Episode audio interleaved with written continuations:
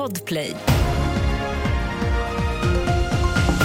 Det här är senaste nytt. Om en timme faller den uppmärksammade domen i Haag som ska avgöra om Israel gjort sig skyldiga till folkmord i Gaza under kriget mot Hamas.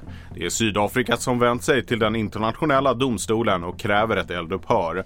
Sydafrika anför att Israels krigsföring är ett brott mot den internationella folkmordskonventionen, något som den israeliska regeringen starkt förnekar.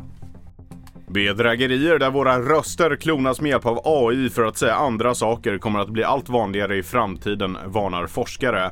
76-åriga Ann-Lis Hake i Malmö var nära att bli lurad av en röst som lät som hennes dotter.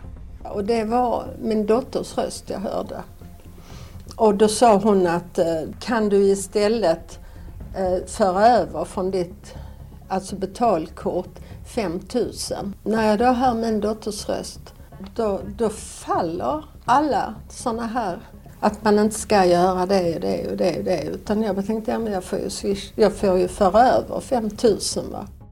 Som tur är stoppade banken överföringen. Mer om AI-bedrägerier och andra nyheter hittar du på tv4.se.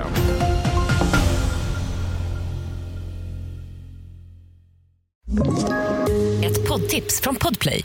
I podden Något Kaiko garanterar östgötarna Brutti och jag, Davva, dig en stor dos skratt. Där följer jag pladask för köttätandet igen. Man är lite som en jävla vampyr. Man har fått lite blodsmak och då måste man ha mer. Udda spaningar, fängslande anekdoter och en och annan arg rant.